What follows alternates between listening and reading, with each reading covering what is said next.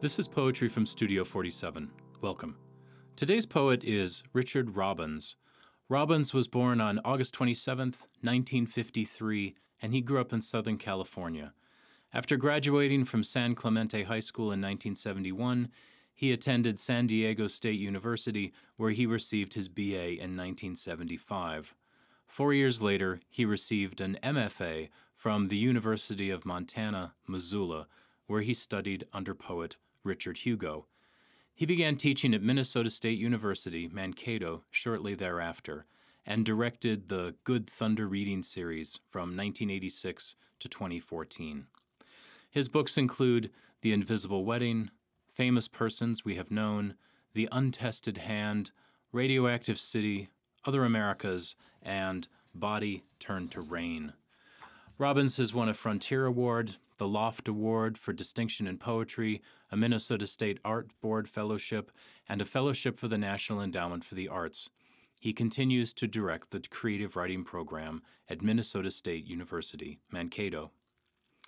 Today's poem is Old Country Portraits. I like how this poem sets a scene and tells a story. Most poems, of course, have a narrative. They become snapshots or literary postcards of moments in the past. Here, Robbins imagines his lost sister doing that old magic trick of pulling a tablecloth away from a fully set meal.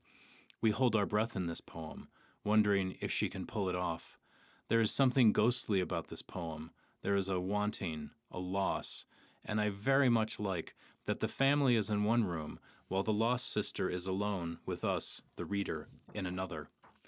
This is Old Country Portraits by Richard Robbins. My lost sister used to try the trick with the tablecloth, waiting until the wine had been poured, the gravy boat filled, before snapping the linen her way smug as a matador, staring down silver and crystal that would dare move, paying no mind to the ancestor gloom gliding across the wallpaper like clouds of a disapproving front.